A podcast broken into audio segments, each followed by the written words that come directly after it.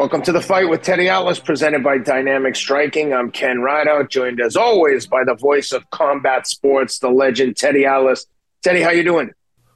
Good. I I am um hat in hand. I am coming here to make my heartfelt apologies for insulting the greatest of all time, Peppermint, uh, Canelo, any way you call it. It's he's just start with a G in front. Greatest of all time. I just come here, you know, very subdued. Um, again, uh, very apologetic, uh, tail between my legs, that this great, great fighter was not recognized by me, and that I could say such hard, harsh things to insult him and his his great fan base that he was anything less than the greatest Mexican fighter. And matter of fact, don't stop there. The greatest fighter of all time.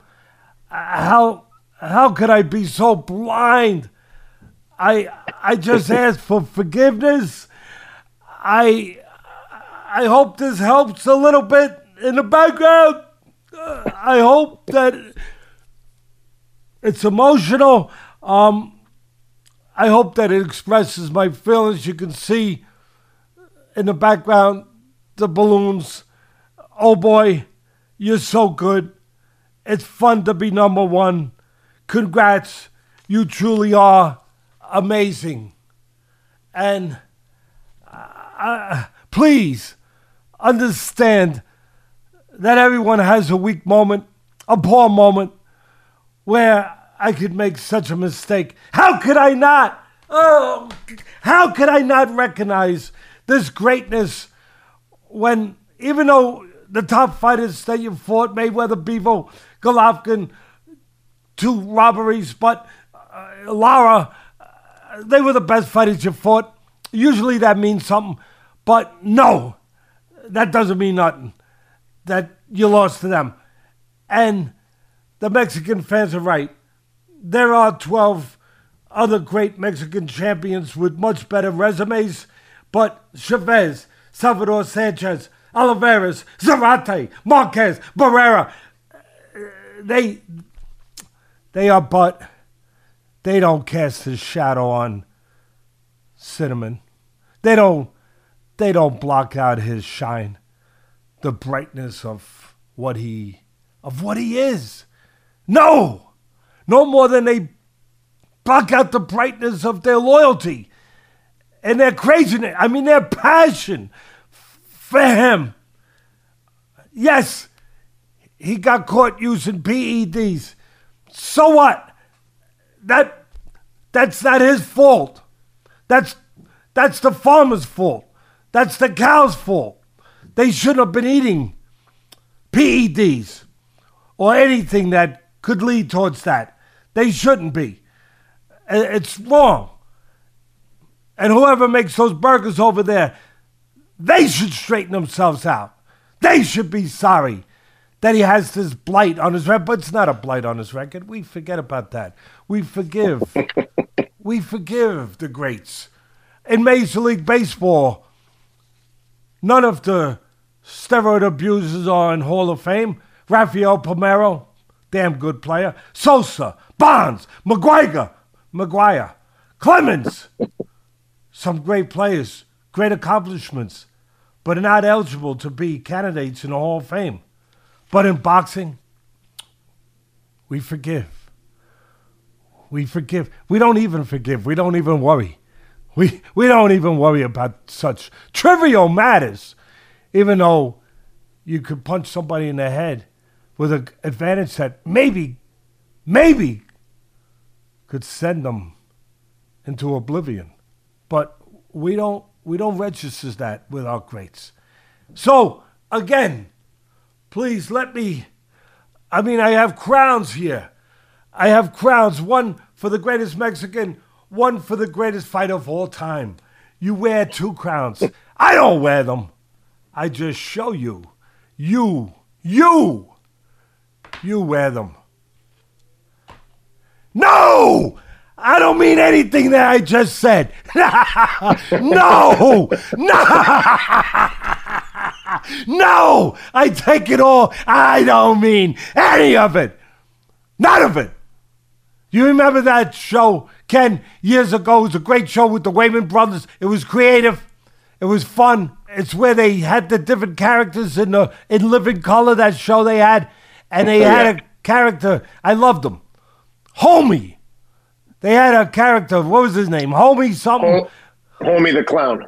Homie the clown, and he had a baseball bat. It was a soft one, and and he mine's a little harder. I have to admit, but he had a soft one. And when people used to say ridiculous things and used to go up against him and and try to make him try to make right wrong, try to make him give in a little bit to certain things that Homie had a it. Homie had a belief. Homie had courage. What would he do when they tried to, to break him, to give in to popular demand? What did he say? He took the bat, he cracked him over the head. He said, Homie, don't play that. Homie, don't play that. Teddy, don't play that. Teddy, don't play that. No. No. I am not backing up. No. Why? Just because he just beat a man he looked better than he has, and he did! Better than he has, more energized, more aggressive, more alive. He beat a, a man who was inactive for a year and a half, or just about, a man who was two weight classes too small. No. No. And and you can see Canelo's dense muscle. Dense muscle. Ah, how, how we need those burgers. How we crave for those burgers. How those burgers bring us what we need. Yes, that muscle tone, that density, all of it. Yes, he was aggressive. Yes, he dominated. Dominated. A man too small. A man too intimidated. A man too concentrated on, and and I and and a man who who showed heart, showed plenty of heart, showed plenty of heart. That that man who's Charlo, but he wasn't prepared against this big man to fight a fight to win. He fought a fight to survive, and he did. And thankfully, because what really survives now is the legend. The legend. And it doesn't matter that Canelo didn't meet him at a in between point like the old timers would do at a catch weight. No! You must come up. You must come up to the king's. You must come up to the king's weight. Even though you have to go up two weight classes, you must go up to his weight class if you want to get paid. If you want to get paid. So now, Get these out of here! Get them out of here! Get out of here! Get these out of here! See if you can get a refund on those at Party City, if you can. That's not on audio, is it? See if you get a, a possibly a, a, some kind of refund. And the crowns, see who's um, what grandkids have a party coming up. Thank you. I don't know what happened. Okay, let's get to the show now, my brother. let's get into the actual fight. I thought that Crawford summed it up pretty well when he said uh, Charlo's not on my hit list anymore. What he did tonight was just uh, lay down for Canelo and get run over, basically. And I was, as I was watching, I was wondering if you thought that it was more, the fight was more of a result of Canelo just being so much better than Charlo, or if Charlo, or a combination of that plus Charlo just seemed, it seemed to, to your point, not even try. I mean, it looked like he never tried to win, actually, that he was trying to survive. I think he hinted at that at the press conference that he was proud that he survived but I thought Crawford's summation was perfect. I mean, it looked to me like he was laying down. I don't like to be so critical of such a good fighter, but it just It didn't look like he wanted to win. Well, when you're inactive for a year and a half, it hurts your chances. Your chances to be in the right mental space to begin with, confidence and belief in yourself. So a year and a half inactivity don't help. You could take a guy like Micky Ward who's been out for ten years, and he'd get in there. You'd know he want to Yeah. win. Well, Does he either win or get Well, I mean- smashed? It is about choices. If you're making a choice, you know, why did he take the fight? Why did he not demand? I'm not saying he wouldn't get it. He would get it. But why not demand him come down to 160 and then he could move up from 154, right? From 54, whatever his weight is, and meet him at 160. Was it 54, 56, whatever?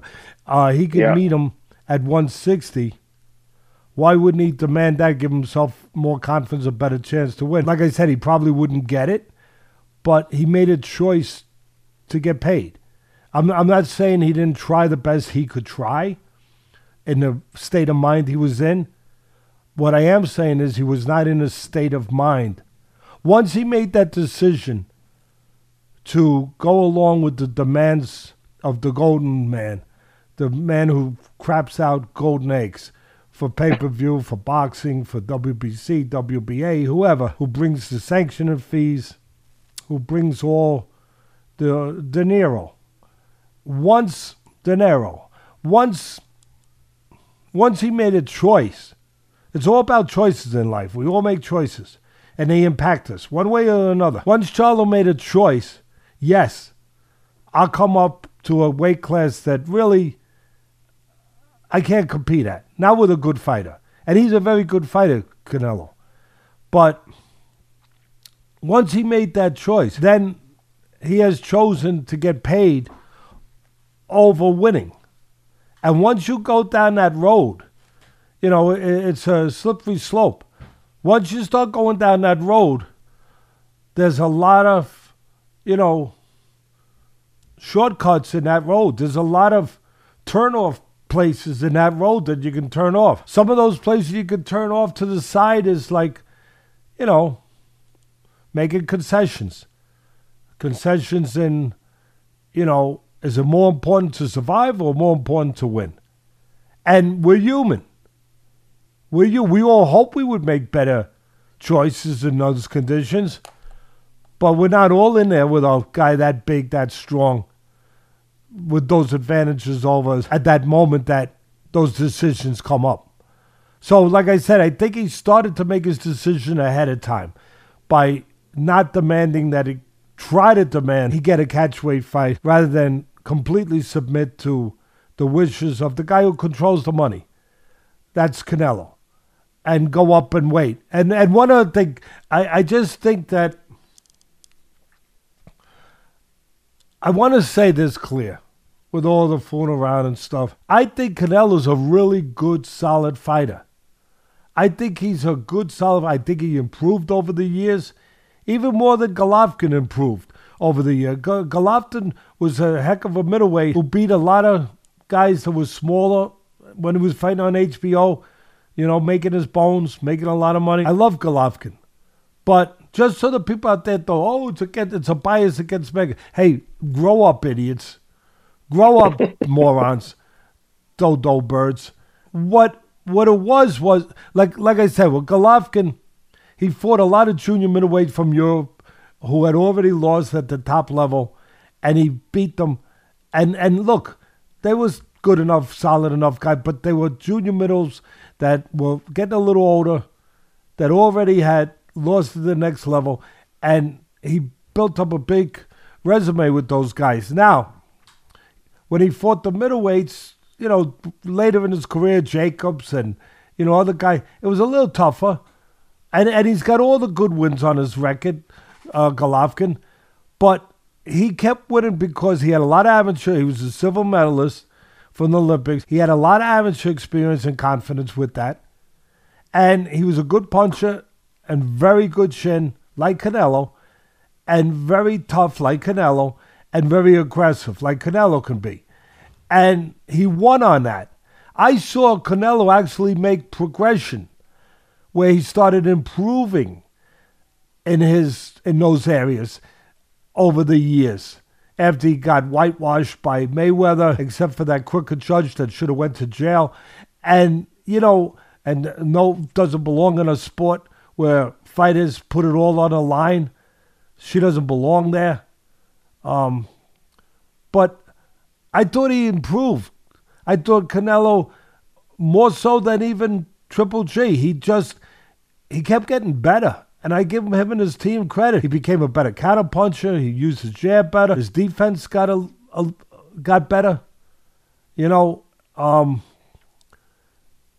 I, I I give him credit for that. Like I said, I I think Canelo is a really good, really good during his time, and you can only beat the guys during your time. He is a really good, good fighter.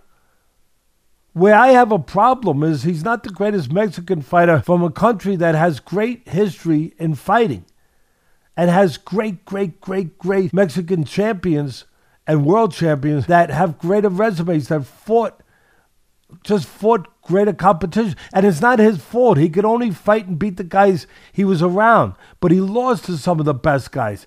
These guys beat the best guys. They lost. Everyone loses, but they beat the best guys too guys like Chavez and Salvador Sanchez and, and Ruben Olivares. So I'm just saying that I'm not disrespecting Canelo and saying that he's not a real good fighter. Tremendous. I'm saying he's not what the fanatical fans make of him, what some of the pundits and writers make them because they want to make them that during their time so they can point and say, this great, great fighter was around during my time. Because Sugar Ray Robinson wasn't around during their time. Ruben Olivares wasn't around during their time. You know, uh, Henry Armstrong wasn't around during their time. So they can point and say, I was around when the greatest was around. And I'm here to point out all of it. It's only my judgment. I get it. But it is my judgment. I have the guts to say it, no matter how people come after me for it. But don't say, say what you want. Say I'm a moron. Say I'm wrong. Say you disagree, but don't say I'm biased.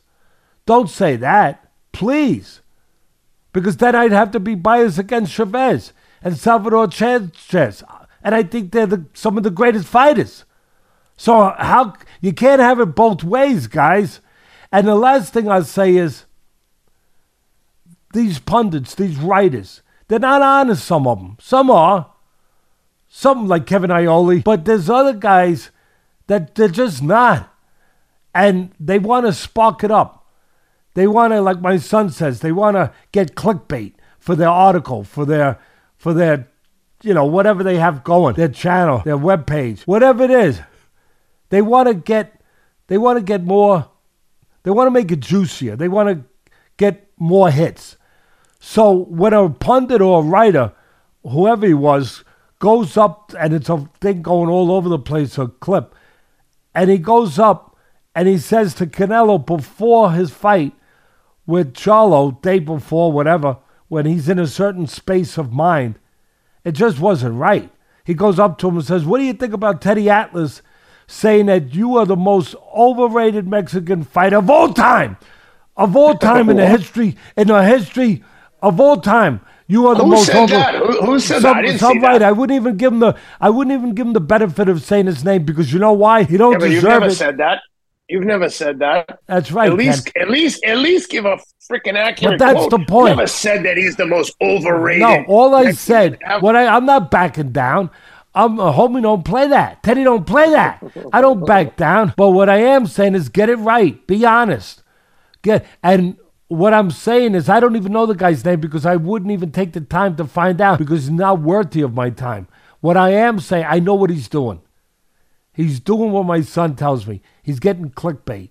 He juiced it up. He lied. He fabricated. He added to it. What I said, if you're going to be accurate, be accurate. You want to quote me? Quote me accurately. You freaking, you, you, you two set, uh, whatever you are.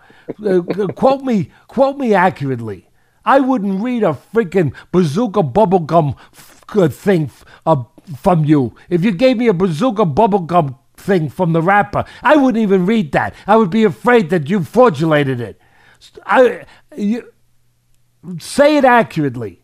What I accurately said was that Canelo, really good fighter, but he's when you start saying that he's the greatest Mexican of all time in a country that had a history, a legacy of great, great fighters that have fought. It's not his fault. They fought greater fighters because they were around during that time. You disrespect them.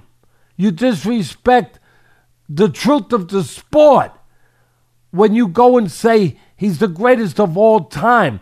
All I'm saying is he's overrated in that context. In that context, he is overrated. He is a really good fighter, but he is not greater than those fighters that I said. And then some of them are calling him the greatest fighter, period. So he's greater than Sugar Ray Robinson, who had 200 and whatever, 200 fights, whatever he had. And, and I mean, he's, he's greater than him. He's, I mean, Robinson, said, I think, had 120 fights with only one loss. I think his first loss was Jake LaMotta, who he came back and beat five more times. And Jake LaMotta was a great fighter. I think Jake LaMotta beat him at, when he was about 50 and 0, somewhere in that neighborhood. And then he went on a string of another 50 wins before he lost again against great fighters back then. Great fighters. So all I'm saying is, if you're going to quote me, try to be honest, but you can't be honest, can you? Because you get you get carried away with wanting to get more attention. And and you went up to Canelo, and Canelo, I don't blame him. I really don't. I don't hold no angst against him. I don't blame him. I, I think sometimes, you know, he could check with someone and say, did he, how did he really say that? Did he really? I, I would think that he maybe could do that. But hey, I'd get mad too if a guy came up to me and just said that way. That Teddy Atlas said that uh, you were the most overrated Mexican fighter ever. No. But Again, he was looking to get a reaction that that he would get, that he would be part of, that would serve him. He wanted, and the only way he could get that kind of reaction was to fabricate, was to to add a lie to a quote that was not that quote. But at the end of the day, that's where it comes from. He's overrated in that context, and and now you're gonna say, oh, for this win, you're to say that, oh yeah, now, you know, we we we better create a new Hall of Fame. We better start building. We we better start getting cinder blocks. And well, cinder blocks, you have to get marble. If you're to build a Hall of Fame for him, it's got to be marble. It can't be made in cinder blocks. That would be beneath his greatness. So, look, I, I made I, I we have a little fun with it. I I take the the I take the the attacks that but that's your that's that's fine that's your prerogative that's your that's your right but don't say I'm biased and don't don't change my words use them properly before we get into the fight did you um notice the body language of Charlo. I thought Charlo was going to do really good. I thought he had a chance to win, but from the minute I saw the the early weigh-ins, the early press conference, I thought Charlo's body language looked terrible. During the face-off, he had his hands behind his back. Canelo takes off his glasses. Charlo takes off his glasses. It was like he was taking his cues from the champ, and it really looked. I just thought he didn't look confident. He was always looking away first. Canelo just seemed to be the boss in there in every interaction they had, carrying over into the fight. Yeah, well, I, I tweeted that all night. He was the boss. And look, he was. And all of that's accurate. And it's easy for us to point it out because, you know, hindsight is 2020. Um, you know, so yeah, in hindsight, we look at it, we could say, oh, wow, uh, his body language was weak. It was poor. He was sending a message. We should have saw it, or we did see it, but it was too late, you know, to say anything about it because it was just at the last minute, whatever. Afterwards, it's easy to say that. Look, nothing looked good. Nothing really looked great. But again, I'm not going to go the easy road and say, oh, yeah, his body language looked weak because it's obvious that there was a lot of things that weren't strong about that effort. The, the bottom line, the bottom line is that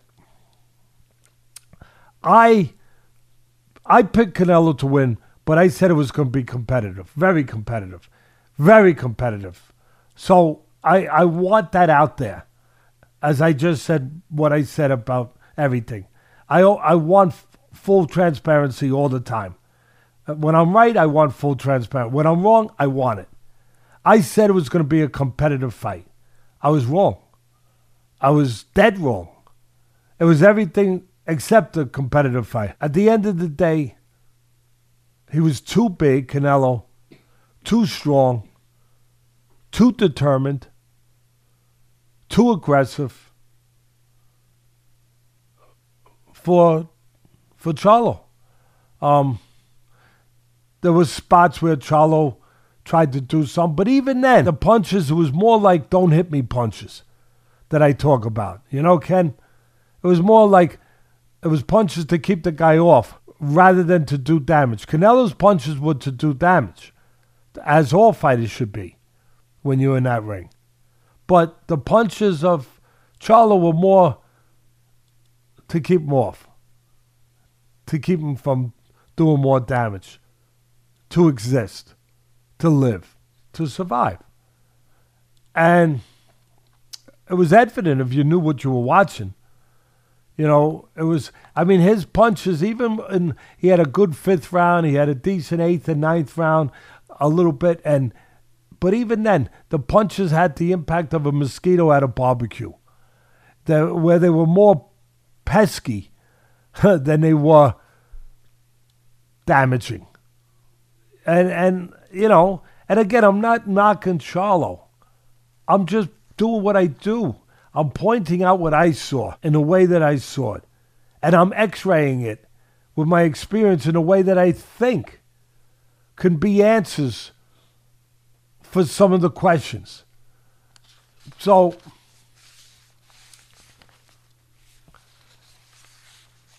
Canelo used a nice hard jab, um, accurate hard jab, uh, you know, to to keep to make sure that he kept Charlo defensive, made it hard to pot shot him. Um, he, you know, he he did the right things. He went to the body of the smaller man, the right thing to do. He applied pressure. He cut the ring down well.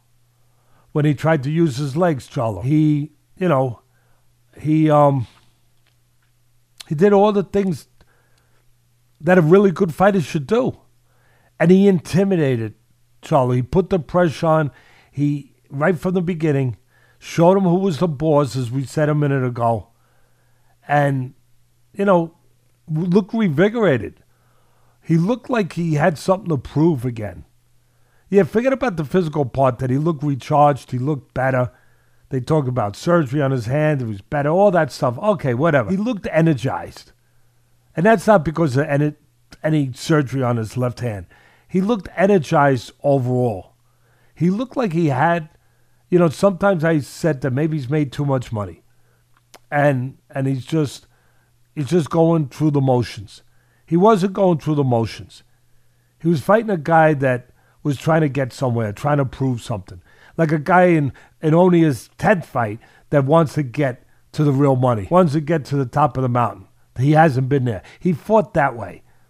He fought like a guy, you know, possessed in a way that, again, I think he wanted to prove something. He heard the naysayers. He heard me. He heard a, a, a, lot of naysayers saying he was shot, not shot, but slipping and all those things. And he he he got energized by that. He got impacted by that, and that's good. It shows you that he still cares. It shows you that, yeah, even if he's made a lot of money, when push comes to shove, he's got pride, and he wants to show that pride. That pride shows itself in the way he reacts when he hears people saying that he's no good anymore.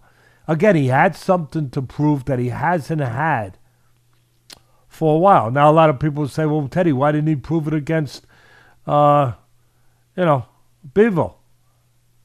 Well, I think some of his shortcomings came up there. Bivol's a really dimensional, good fight. He's bigger, but I think it was more that how good Bivol is in so many areas. Did he underestimate Bivol? Maybe, but it takes nothing away from the fact that Bivol was a better fighter, and that Bivol, you know, exposed him on that particular night. Now, here's the fair point here, people. Did he just expose Charlo?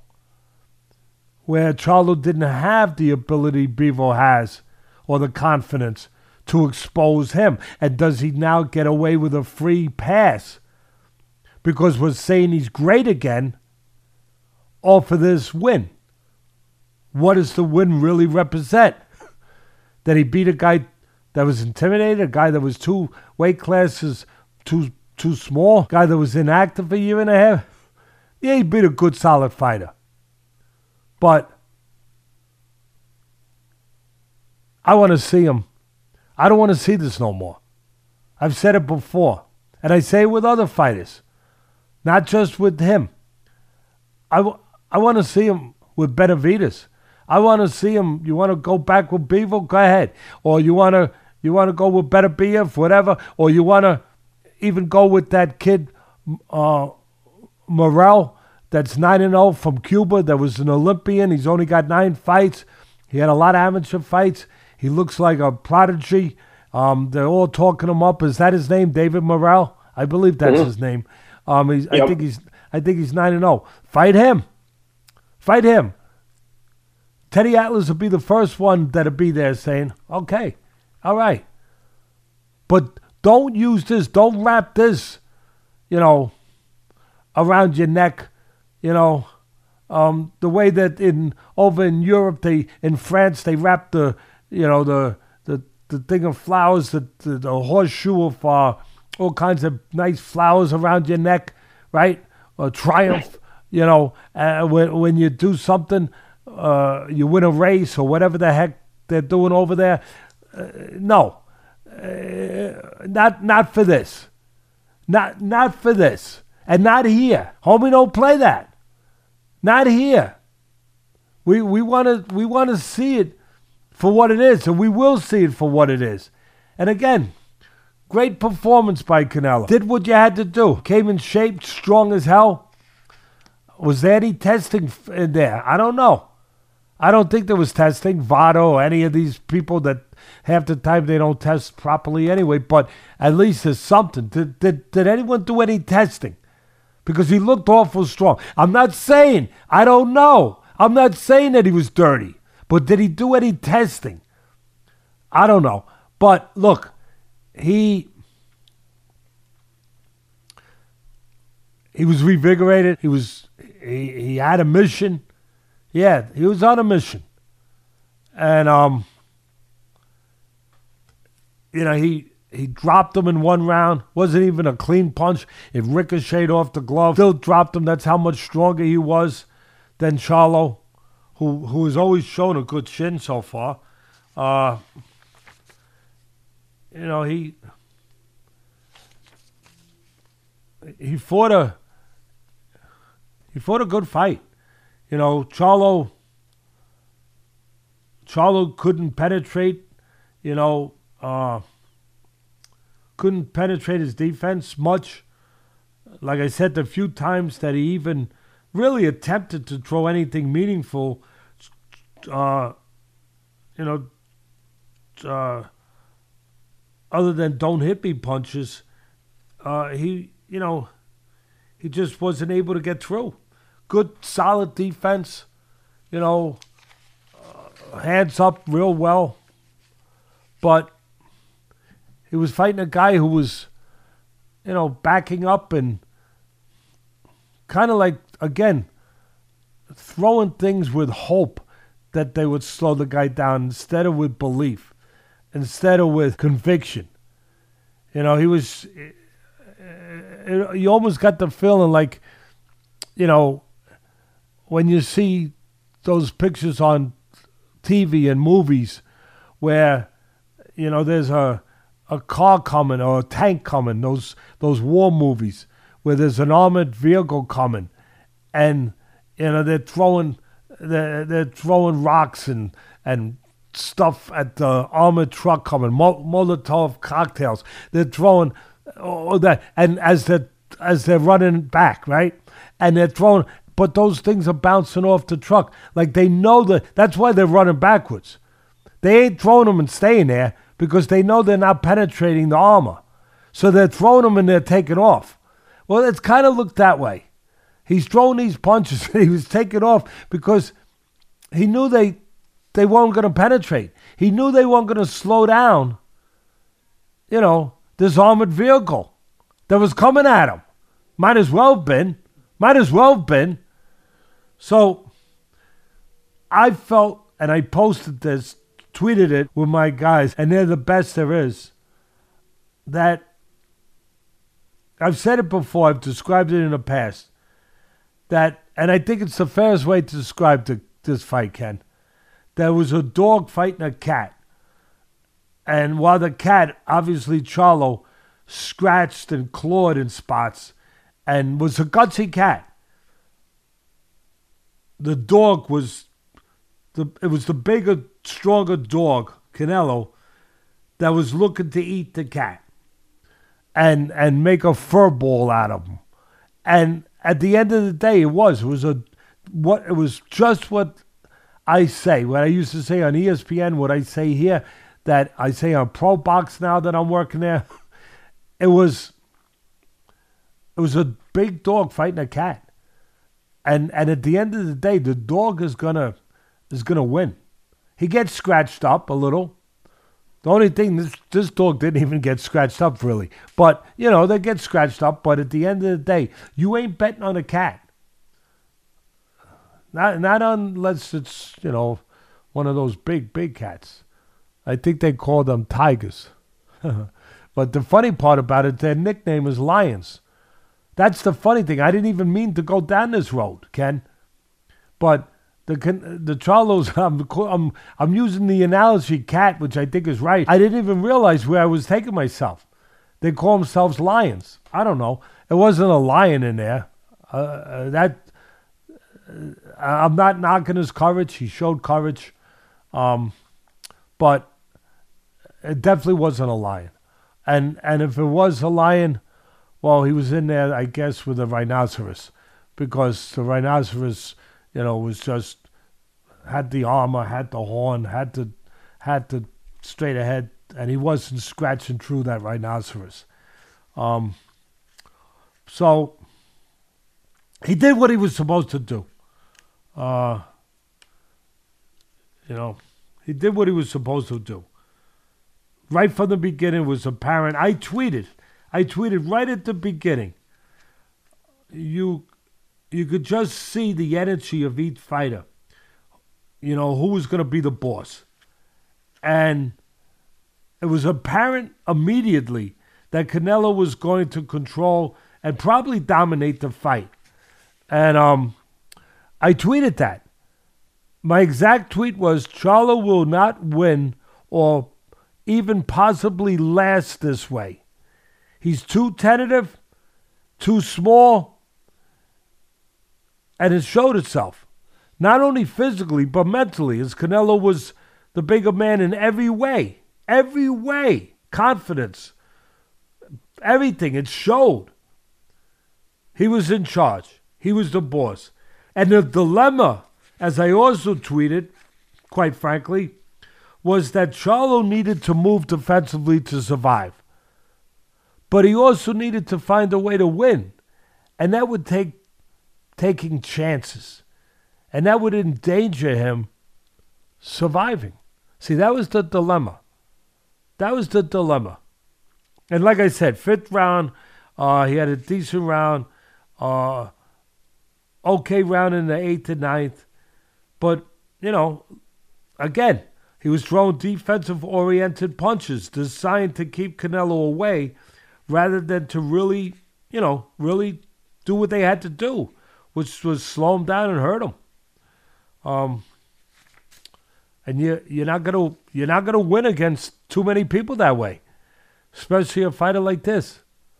So, like I said, I don't I don't want to see these fights anymore. End of the day, Canelo looked better. Like I said, I give him all the credit. Uh, you know, he looked like a guy who who knew he needed to look better, and also knew that this opponent couldn't do anything to hold him off or hurt him. But, and this, I'll leave you with this. Like the Mike Tyson with Michael Spinks, when Tyson was really at his best. Um, he Tyson in that fight had no respect for Spinks. Didn't believe Spinks could hurt him, could do anything to slow him down, was too small for him. He had moved up from light heavyweight. He almost had disdain for him. And I I saw similarities in that. I know he didn't destroy him in 90 seconds, um, but I still saw similarities in with the Mike Tyson Spinks fight and Canelo and Charlo, where he fought the same way, where Charlo fought, went in there almost paralyzed to a certain extent by what was in front of him, the, the mission in front of him, the enormity of it, um, the difficulty of it, the power, the strength of it. Uh, and and Spinks definitely was paralyzed by that, or or affected by that, or or just yeah, affected, compacted, impacted by that, and and I saw those similarities, where you know. He he had Canelo had no basic respect for anything about Charlo, the same way as Tyson had none for Spinks. Um, that's I think that's a fair summary of everything. I really do, Ken. Um, the the one thing I want to ask you something about. Did you? What's the story with? I I, I know his nickname is I don't know. Uh, I don't know King Rye, whatever. But uh, what's the story with Ryan Garcia? Did you see him there? With look, I like Ryan Garcia. He's a nice kid, um, and I and he's been on our show a couple times, and he's talked to me a few times, asking me different opinions on things. Excuse me. We have a saying, and I think it's an Irish saying. Excuse me. When you sneeze, it means it's the truth. So definitely the truth. Um, God bless you. Yeah, thank you, thank you. Excuse me. I'm just saying. I like Ryan Garcia. He's been, you know, ever since he got stopped by by Tank. He, you know, he he hasn't been around. I they just announced actually De La Hoya just announced that he's going to be fighting uh, in December, his first fight back against a guy named Duarte. I believe that's it off the top of my head. Duarte, who's got a you know a decent record, 26 one and one, something like that. Uh, the record means nothing. It's been padded with a lot of soft opposition, which you would expect. But not knock. I'm not knocking him. You expect him to come back careful. You expect him after being knocked out. Come back careful. But he's fighting a guy, I think 26 1 and 1, Duarte, whatever.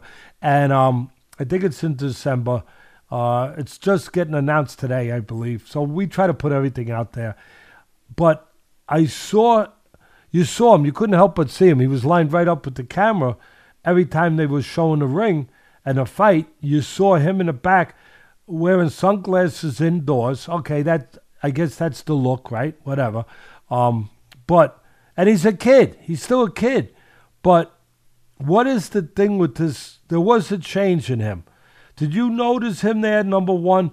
And number two, did you notice that he, it was hard not to notice him with the sunglasses, but that he had a single lock of hair hanging down on his forehead? Uh, it reminded me of really who, who was a really a great fighter. He doesn't get enough credit, but it reminded me and a trouble fighter, unfortunately, who had demons. And God bless, God bless his soul. God rest his soul. Uh, he got taken from us uh, obviously much earlier than, than anyone should be taken in this world in, in an unnatural way. But it, it reminded me of Macho Camacho, Hector Macho Camacho, with that signature curl that Camacho used to have hanging down his forehead. That was that was Macho Man's, uh, you know, that was his mark. That was his signature thing. Uh, besides his great, great, great, great hand speed and great chin, you wouldn't think a guy with the nickname Macho would have a great chin, but he had a great chin. Um, and like I said, he was a troubled kid. Unfortunately, it led to his demise, where he wound up getting killed uh, in a car, got shot in a car with somebody else in Puerto Rico. They did a documentary on him, and um, but that was the first thing I thought. Like, what is this lock of hair hanging down here on, you know, Ryan Garcia's forehead that I never saw before? You want to take a shot at that at all, Ken? Uh, trying to guess, or did you see it? Did you notice it? Yeah, I saw it. I thought it was interesting too that he had such a prominent seat at a Canelo fight. I didn't think they That's were on the best of terms. That's true. So I thought it was interesting that he had like what I would consider to be one of the primo seats at that fight. But who knows? Maybe they made amends. But that seat, those tickets aren't available to anyone on a, so that isn't affiliated with the promoter, as you can imagine. Well, with regards to Ryan and his looks, I think Ryan is, uh, you know, a big marketing guy, and Yeah, yes, I know yes. he's like done a bunch of different high, super high end fashion shows, and I think that that's he's also like in a different stratosphere in terms of marketing himself in social media. Like he's got multiple careers and probably makes more money from his career as a social media star than boxing. Although I think he's an unbelievable boxer. I don't know. Maybe that maybe the loss got to him in a way. I know he struggled with some mental health stuff. Not to suggest that he's having mental health issues uh, by any means, but he's just. I think he's always been a little bit different. Trying to find himself. Is that fair? He's trying trying to find himself. Yeah. You know, well, at different points we try to find ourselves. Maybe he's trying to find, but I think you make a good point that he has something that not everyone has. He has the ability to bring in revenue from social media because he's got what nine million followers, whatever it is, somewhere in that neighborhood. So he's got the ability. Why not? Why not be smart? And why not, you know, take advantage of that? Why why not, you know, work that? And and so if you're working that, you're a good looking kid, you're a young kid, uh, you know, the girls go crazy over you. Similar to his promoter when he was young, De La Hoya. The girls went nuts. He was like a matinee idol. There, nobody had seen that, something like that for, for years. And um, so why not play that and take advantage of that to, to the utmost, uh, like you t- touched on. And maybe that's part of it.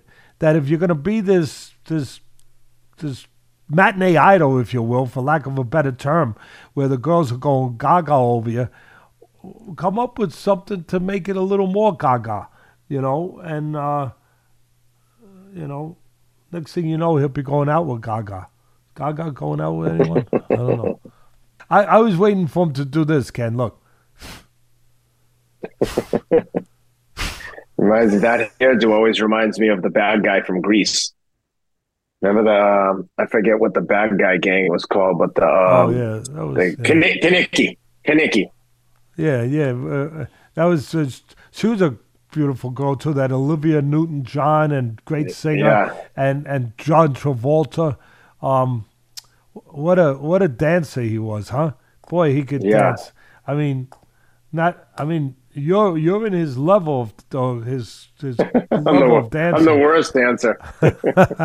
yeah, yeah. I know you could cut that rug up, but um, I wish I'd be out there. I'd be out there doing dances on TikTok and becoming rich. yeah. I can't dance. Uh, but anyway, I think we covered this like a blanket. Yeah, let's jump into the uh, let's jump into the prelims. Let's start with uh, start with um, controversial one. Uh, Erickson Lubin gets a controversial decision over Jose Ramos Jr. Uh, the judges had this like a one sided beatdown for um, for Lubin. One well, well not 115, 113, 16, 12, and 17, 11.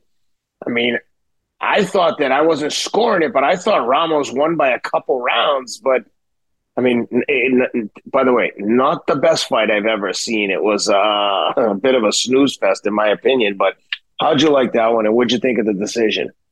Well, I thought it was a terrible decision, but I thought, if it's possible, I thought, even though I thought he lost, I thought that Lubin fought a good fight, the best I've seen him in a long time.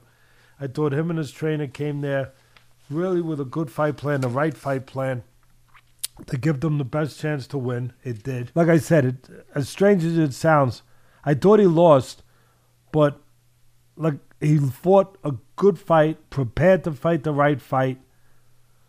I thought, uh, um, which was to use the jab to give angles, to look for pot shot uh, opportunities, get get off, slide to the side, be able to set up counters once in a while. They were both southpaws. It was interesting. Uh, the first thing that struck me was how much bigger Ramos looked. He was so much bigger. I thought he was a different weight class. Like they should go reweigh them. His back, his shoulders. I mean, he was gargantuan compared to Lubin. He made Lubin look small. So that was number one. And as I said, it struck me that he had the right fight plan. His his trainer had him ready. He was in great shape, and he didn't get discouraged with the bigger man always pressing him.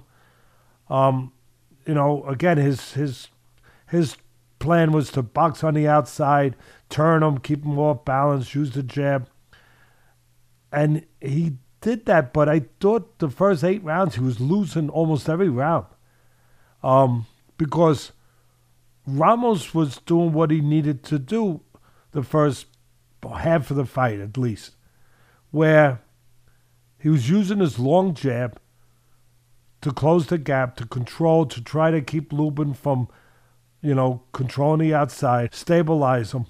It's the right thing to do, even though you're bigger. The wrong thing to do is just walk in and try to land power shots. No. You got to get there the right way.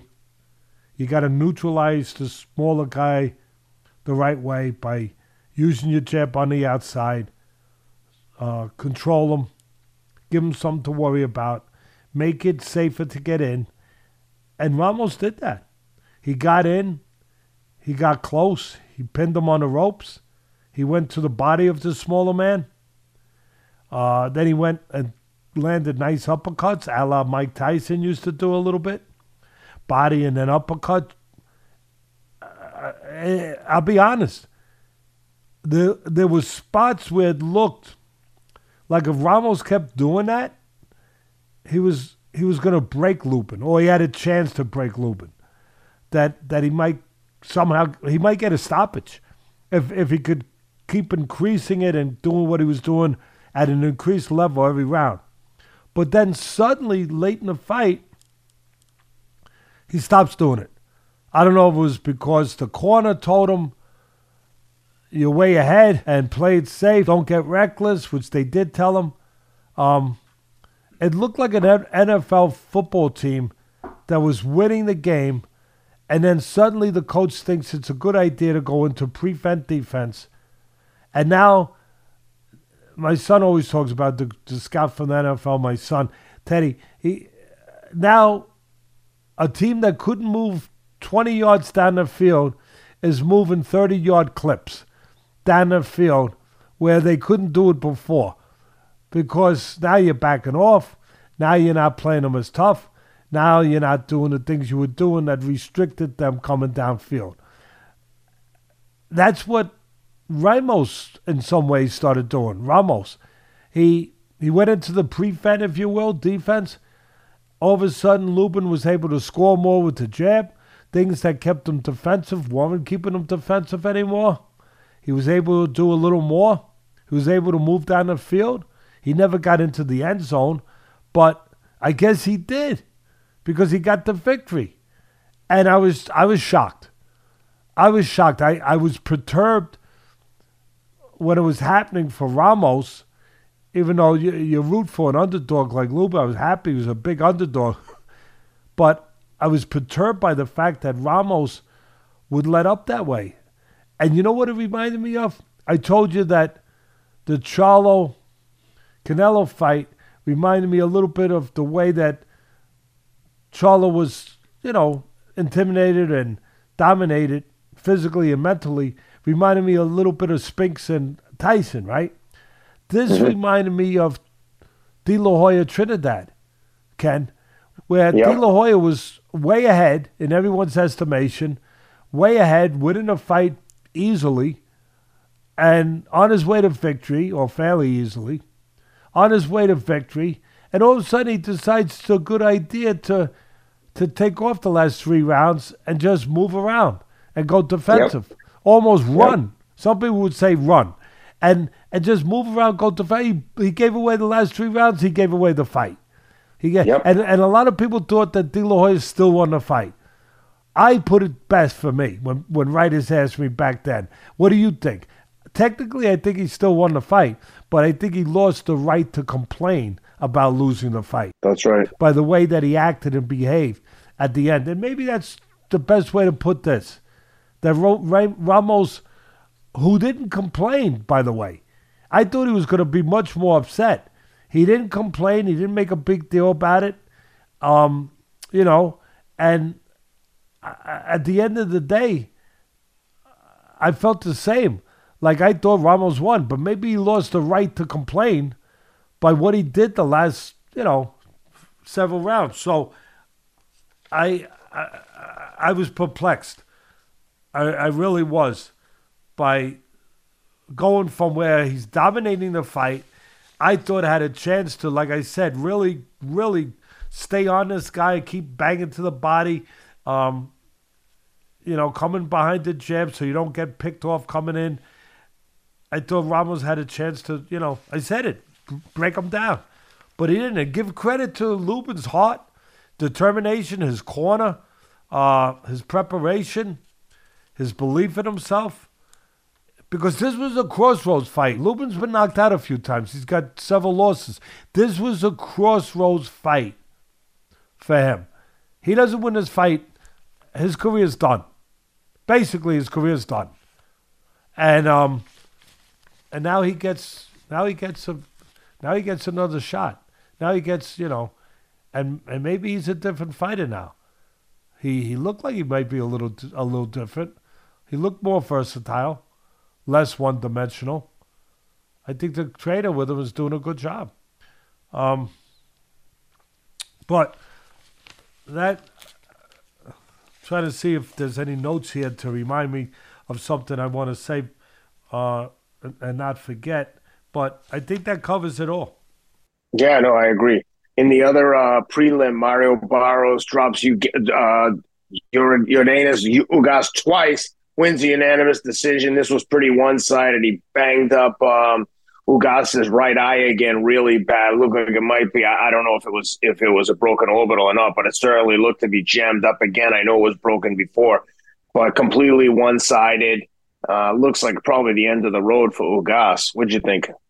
Yeah, Ken. Good description, good breakdown from you. You hope somebody's looking out for these guys, that they don't continue to take punishment when it looks like there's not a lot more punishment they can take.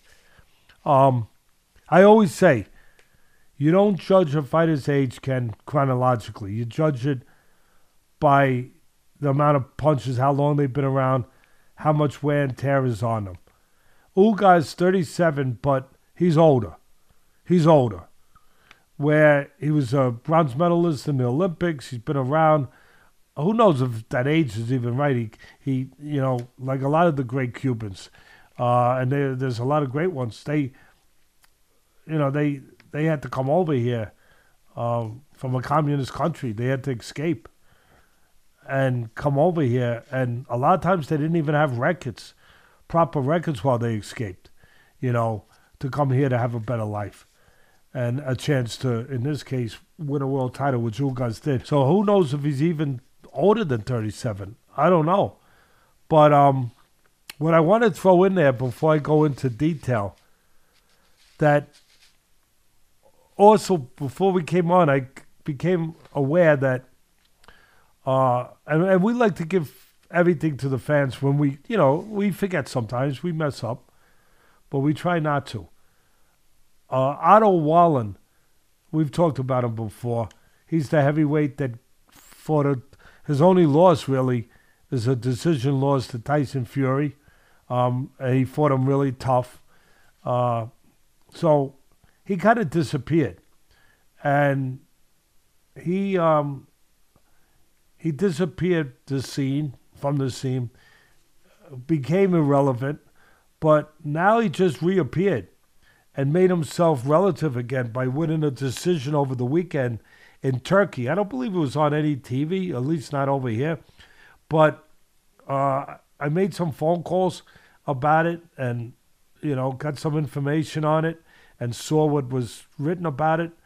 But uh, obviously, I'm familiar with the kind of fighter he's a. You know, he's a big guy, not a big puncher, but fundamentally really solid. Joey Gamache is a trainer, former lightweight champ, does a good job crossing the T's, dotting the I's, uh, making him fundamental. He's getting the most out of being fundamentally, technically solid without having one area where, wow, he's fast. Wow, he's a puncher. He doesn't have that, but he has the other the things I just described, and that's enough in the heavyweight division to win. Sometimes who knows how far you can go, but um, he made himself relative by winning the decision in Turkey on Saturday over uh, Murat Gassiev, the former cruiserweight uh, champion, who's now campaigning at heavyweight. So I just wanted to put that out there. Wallin just made himself a player in the heavyweight scene, and um, my son knew he was fighting. My son, my son had mentioned it, and funny thing, uh, maybe we should do some quick handicapping tips for some of the undercard fights too, so people maybe get a couple extra shillings for the holiday shopping coming up.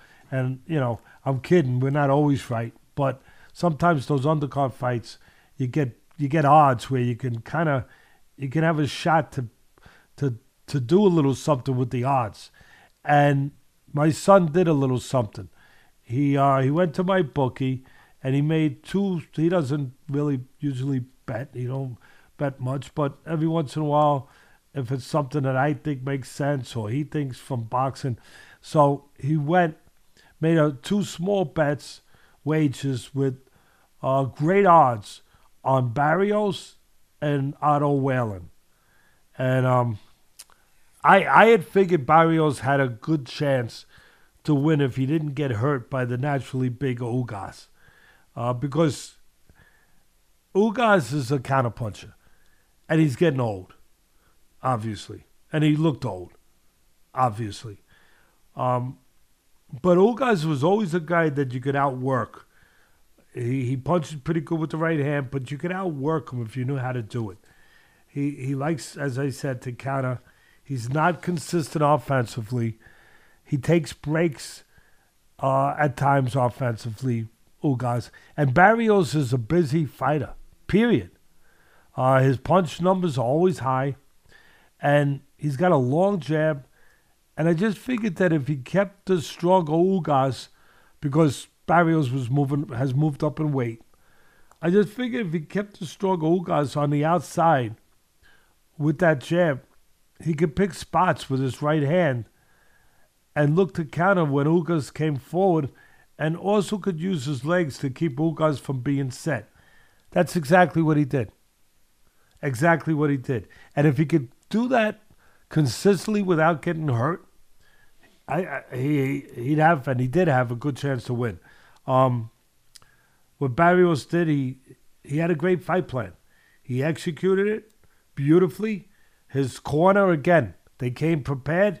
Usually, the corner that I'm giving the most credit to, Ken, in this business, is the corner usually because I think they deserve it consistently. Uh, the the corner of um, I'm I'm freezing in my brain right now. Of um,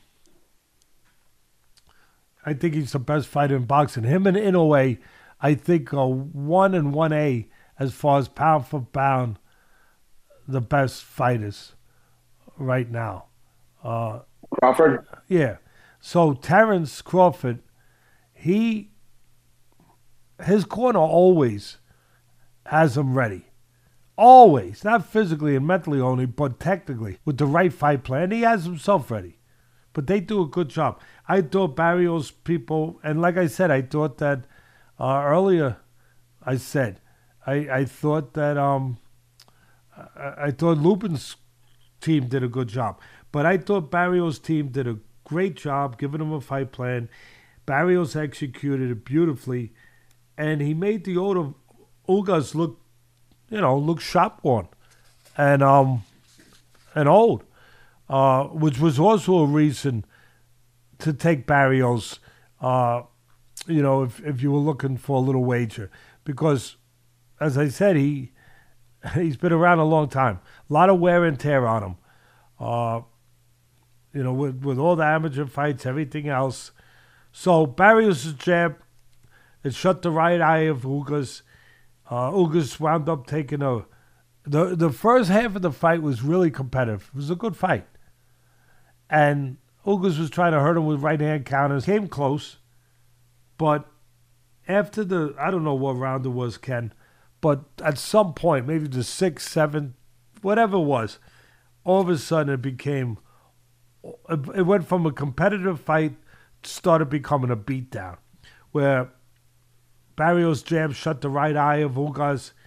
Uh, he, he just dominated the rest of the fight. And Ugas took a bad beating from the midway point of the fight all the way on. Uh, you know, and like I said, it was competitive up to that point. But um, Barrios just dominated, uh, making Ugas really almost become old right in front of you. Uh, the fight I thought could have and maybe should have. What did you think? I thought it could have and should have been stopped earlier.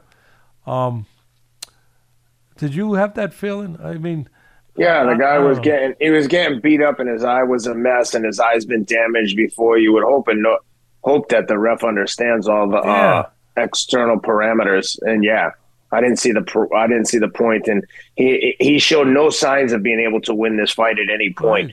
So even if he was a big puncher and had a puncher's chance, I didn't see him landing anything even close to something that could end the fight. I put him out of his misery, and you know he's an older fighter. It's probably the end of the road, so I would think the ref would be in tune with all these things and probably show some mercy. Yeah, uh, to that point, Ken, that probably was. It shouldn't be the the referee should just be looking at what he's looking at, and is he getting hurt? Is he, you know, and whether make a decision off of that. Um, mm-hmm.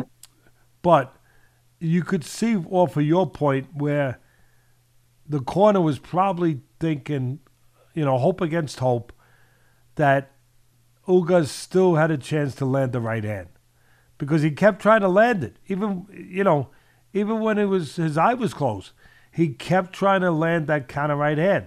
Then he started leading with it, but he kept and he got desperate with it, but he kept. The problem is when you're in that kind of situation, you're getting, you're getting starting to get dominated, and then you go all out. You know, trying to do what you have to do, which is go out on your shield and, you know, try to find a way to catch him with something to pull it out of the fire. You usually go out on your shield because what happens is you make yourself more available, you open yourself up more now, and you walk into more punches or cleaner punches. And that's exactly what happened. Beautiful counter left hook. Beautiful. Oh, bang. Dropped Ugas. Um, you know, the hope for landing a punch was gone. Uh, because, like I said, at that point, the harder that Ugas tried, the more beat up he got and um, and then when he didn't, when he just covered up, he got beat up even more. So, I, at the end of the day, you have to seriously think about Ugas, who has a terrific career. Um, you have you have to think about where's he go? So, do you let him fight anymore? I, I don't think so. But that obviously that's a decision they have to make. Barrios looked very good. Um, and like I already said, Ugas look like, at the very least, they should contemplate retirement. Um, you know what this made me think of? What's that? Ken, it was a reminder for all of us of just how damn good Gervonta Davis is. He knocked out Barrios. I mean, Yeah. uh, who, who's a former world champion in his own right, Barrios. Now he's got this interim title, whatever it is. You know, they. Do you want a title, Ken? Do you want some uh, while you while you're waiting for your room to be done? Do you you you want to uh, while, while you're waiting for the chambermaids to come in and fix your room over there in Boston where you're staying for business? um, uh, want me to have somebody? I won't have I won't have them send you, you know, like a a, a basket of fruit. I have them send you a belt. You you want to two. because uh, all right, we'll, we'll get a couple for your kids too. Um, but getting back to being semi-serious or very serious, um, it shows you how good Gervonta is. He he knocks out this really good fighter Barrios, who looked really good. He he looks like he's in the right place mentally, physically, technically with his people. He he looked good, and um, he had the right guy maybe in front of him, but he made him the right guy by doing what he did.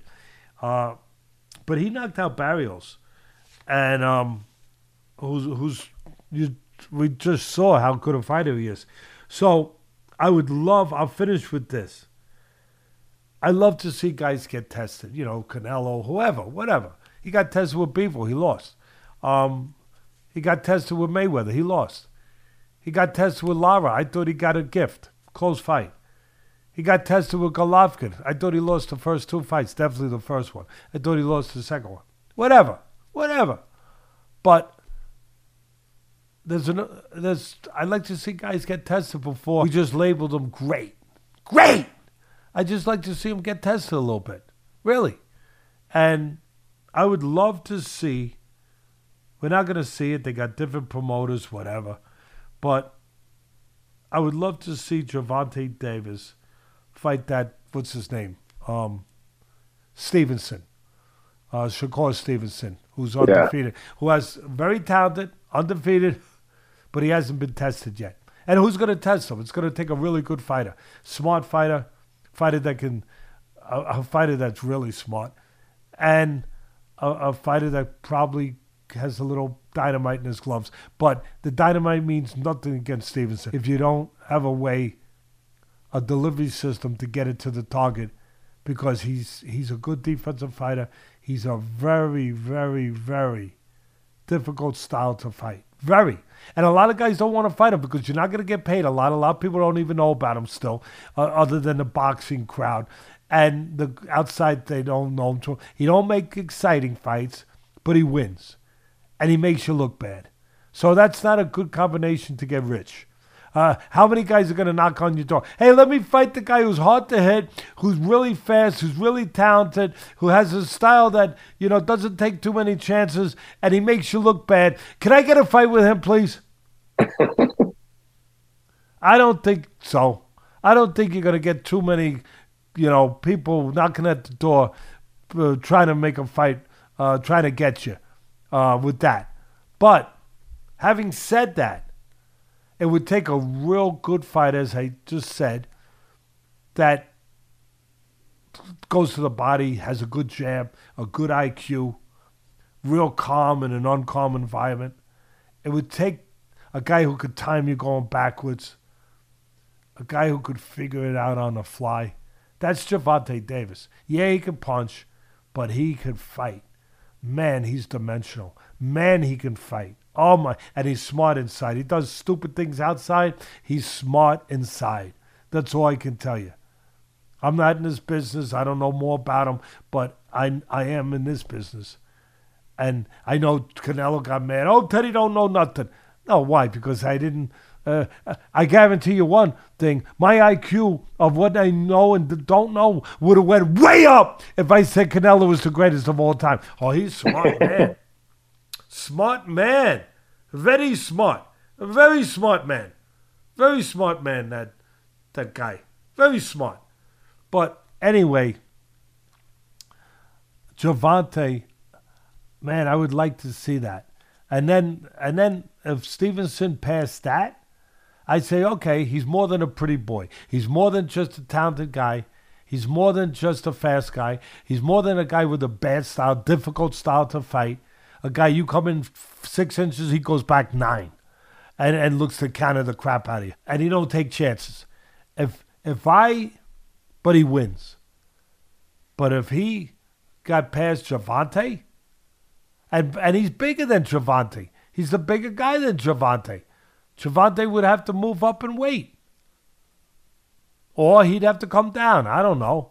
Oh, oh no, no, they're the, are they the same weight right now? Maybe they're the same weight. I don't know, Ken. Are they both lightweights? Because Gervonta, to me, I keep thinking he's junior welter, or he's moving. Uh, not Gervonta, um, Stevenson. I keep thinking he's because he's so young and he's big, and and I just figured he's he's gonna grow into junior welter if he didn't already, and he's gonna maybe even grow into welter because he could because he's got the cleverness, the skill sets to move up in weight and the structure physically. He's young. He's still growing. Are they both lightweights? I don't.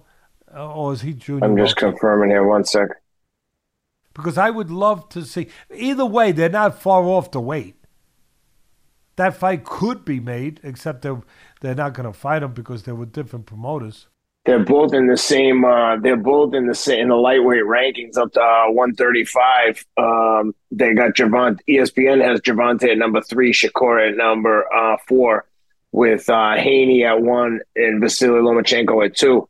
So yeah, they're both in 135. It would make perfect sense that they should fight each other, but I think the chances of that happening are slim and none. I think Stevenson's eventually going to move up because of what I just said. Yeah, but I just would. I really.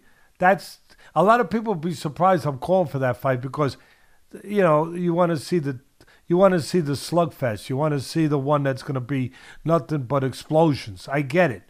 But this would be really interesting to see if you could get an explosion or to see if Shakur is that good that he could keep Gervonta from detonating the bomb. That that he could be the bomb squad. That he could yeah. actually, you know, disarm the bomb. That would be intriguing. For me, that would be intriguing to discover that, to watch that, to see that. Yeah. And you know what it would do for, for me, at least, what it would do for Shakur Stevenson? The same thing that Sugar Ray Robin, uh, Leonard, who's, I think, one of the greatest fighters of all time, that Sugar Ray Leonard fighting Duran the first time did for him. Yeah, he lost, but it brought him more accolades, more respect than than than any of his wins up to that point. Because he was yeah. thought of as a talented guy, gold medalist from the Olympics, fast, could punch, uh, good looking, smart, everything, everything. But the fans didn't buy into him completely yet. They didn't trust him yet. Does he have that it factor? When the push comes to shove, will he go get it? Will he find a way? Will he behave like a champion? Not just box like one and he sure as hell proved that he would when he fought Duran. Yes, he lost, but he won. He won in that regard. He won in the regard where he got more respect than ever before, and it made him a better fighter too. What he learned about himself, uh, what he did after that. He fought Hearns after that. He don't win that fight with Hearns. He don't win that fight with Hearns after that if he doesn't have that fight to bolster him, to develop him, to make him better, and within inside himself too. So anyway, that that's part of my wish list that I would like to see. I think we covered all this stuff. Um, to all the Canelo fans out there, congratulations. Um, your your hero, your hero won. Uh, you know, be safe. God bless you don't party too much, you know. If you want, if you want some balloons for a good price, for uh, uh, I'll send them to you. I, I won't even charge you. I, w- I, I won't even charge you. Uh, just tell me where to send them. You mentioned that I was in Boston, so you know I've got my AG1 travel packs with me. And if you take AG1, or if you don't take AG1, please go to athleticgreens.com slash atlas and we'll send they'll send you 10 free travel packs with your first purchase. The travel packs go everywhere with me. That's the all-in-one green drink made from 75 whole food sourced ingredients. Make sure you're taking care of your body's health and immunity. With AG1 Athletic Greens every day. Athleticgreens.com slash Atlas to take advantage of the 10 free travel packs with your first purchase. What do you got, Teddy, before we say goodbye? Anything? Goodbye. And um, to all the real champions out there, you're the champions. You're the real champions out there. All the fathers, the mothers, the uncles, the grandparents, you know, all of you, you out there in Boston doing what you got to do to take care of your family. The people who are going to get up at five in the morning, ungodly hours. They don't feel like doing it in the morning. They're not going to make millions of dollars. They're not going to get one of these things uh, by doing it. But but they're going to go out there and they're going to take care of their family. They're going to go out there and they're going to they're going to do what a man, what a person, whether it's a man or a woman, is supposed to do, which is to live their life to the fullest, to not make excuses, to again take care of their responsibilities, their families. So um, those those are the those are the champions, all of you. You're you're the champions. You you really are. Um, like I said, you you might never have a chance to be rich like some of these fighters we talk about, but never forget this. You're already rich. You don't need this. All you need is the knowledge that you're doing what you're supposed to do with whatever it is that you have.